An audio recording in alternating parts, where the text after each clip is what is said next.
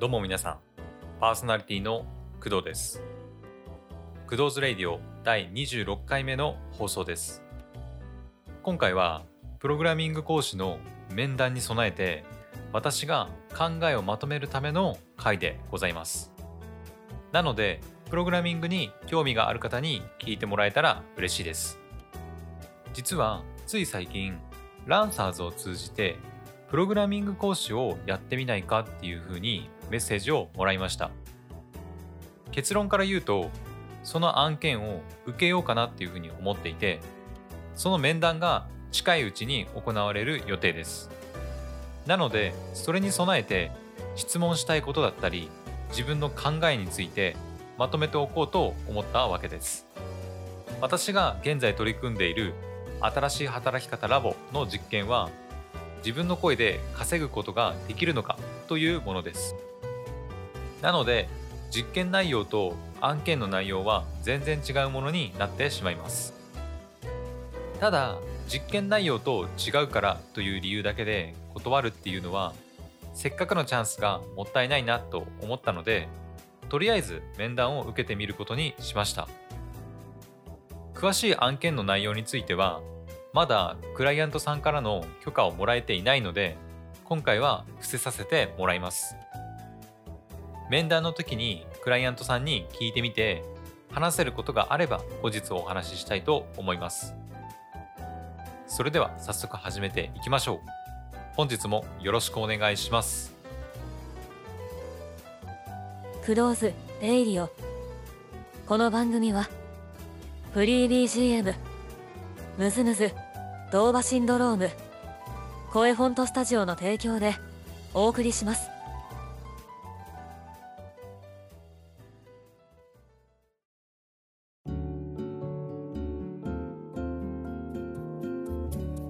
改めまして、パーソナリティの工藤です。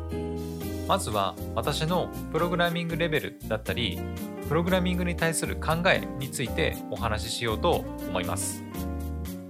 私がプログラミングを勉強し始めたのは大学に入ってからです。大学に入ったのがじゅうきゅうさいの時だったので、かれこれプログラミングを学び始めてはちねんくらいが経ったわけですね。といっても、ずっとプログラミングを勉強していたわけではないですし、エンジニアとしての勤務経験もございません。なので、ずっと趣味の範囲内でプログラミングを勉強していた感じです。これまで利用してきたプログラミング学習サービスは、例えばプロゲイトだったり、テックアカデミー、パイザー、リカージョン、ソロラーン、独学エンジニアなどなど、たくさんのサービスを使わせてもらいました。他にも公式のリファレンスサイトや YouTube なんかを使って学習したりもしてました。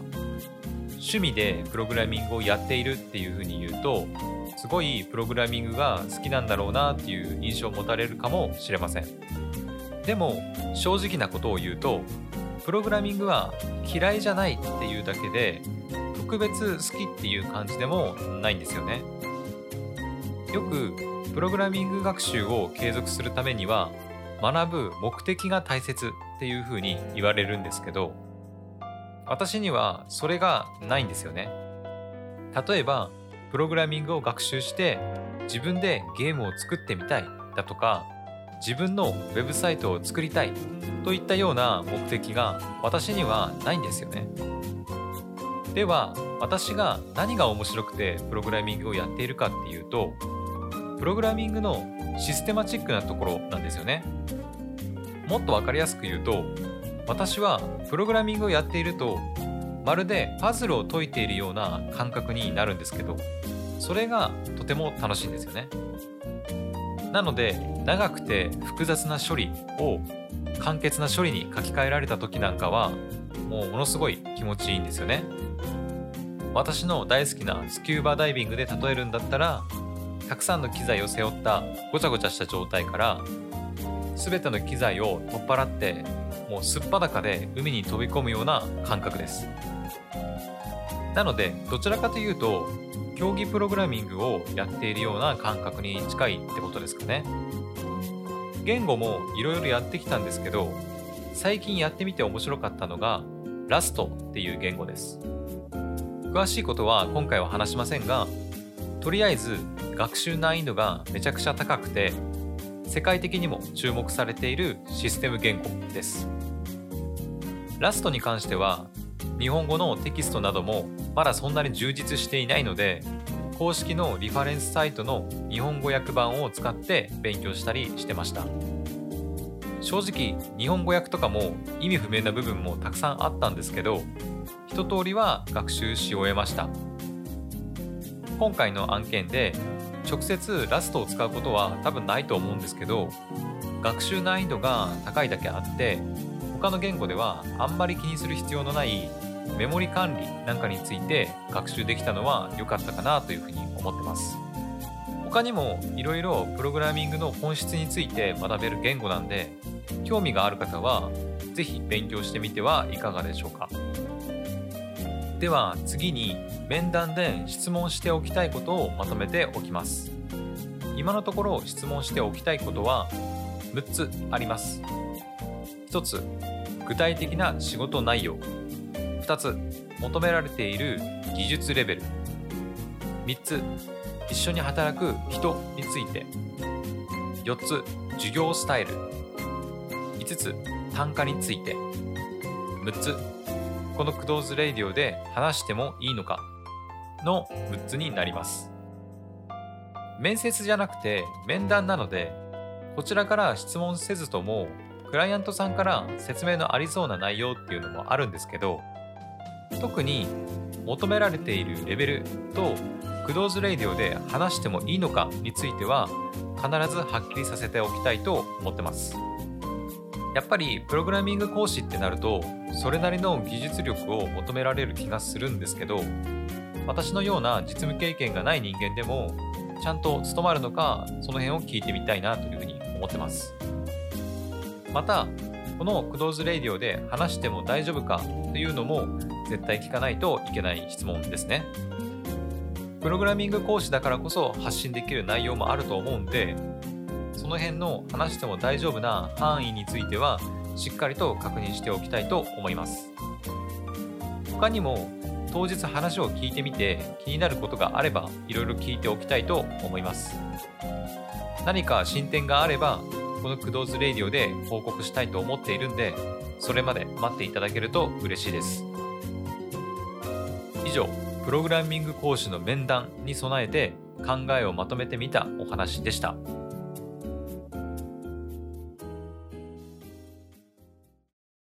それではここでいっきょくお聴きください。作曲・編曲・イサオ、ボーカル・のりこさんでラズリ・ラブス。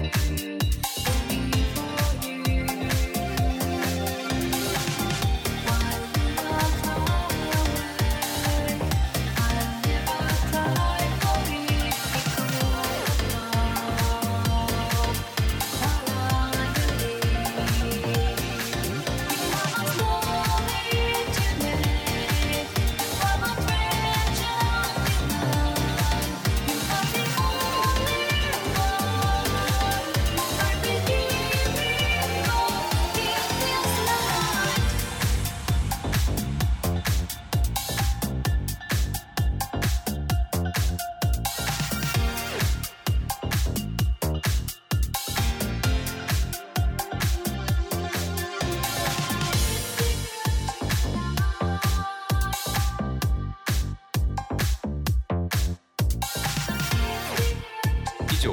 作曲・編曲・イサオ、ボーカル・ノリコさんでラズリ・ラブスでした。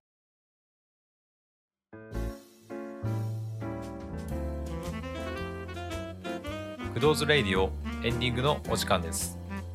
クドーズレイディオでは皆様からのお便りを大募集しております。意見、感想、質問、アドバイス、何でもいいので送っていただけると嬉しいです。今回の放送いかがだったでしょうか。今回はプログラミング講師の面談に備えて私の考えをまとめてみました。結構ね、どちらかっちゃってあんまりまとまりのある話ができなくてすみませんでした。今回こんな回をやってみたのは自分の不安を洗い出すためです。正直ね、自分にプログラミング講師が務まるのかなとか、どれほどの技術レベルを求められているのかなど、かなりね不安な気持ちでいっぱいです。そういったことをこのクドーズレイディオで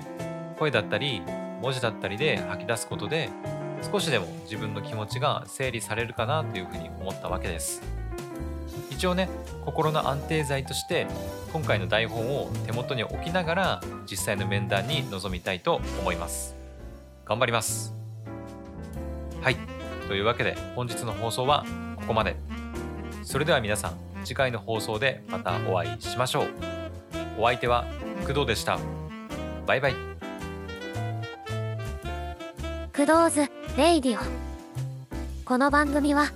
フリー ビージーエム、ムズムズ、ドーバシンドローム、声フォントスタジオの提供でお送りしました。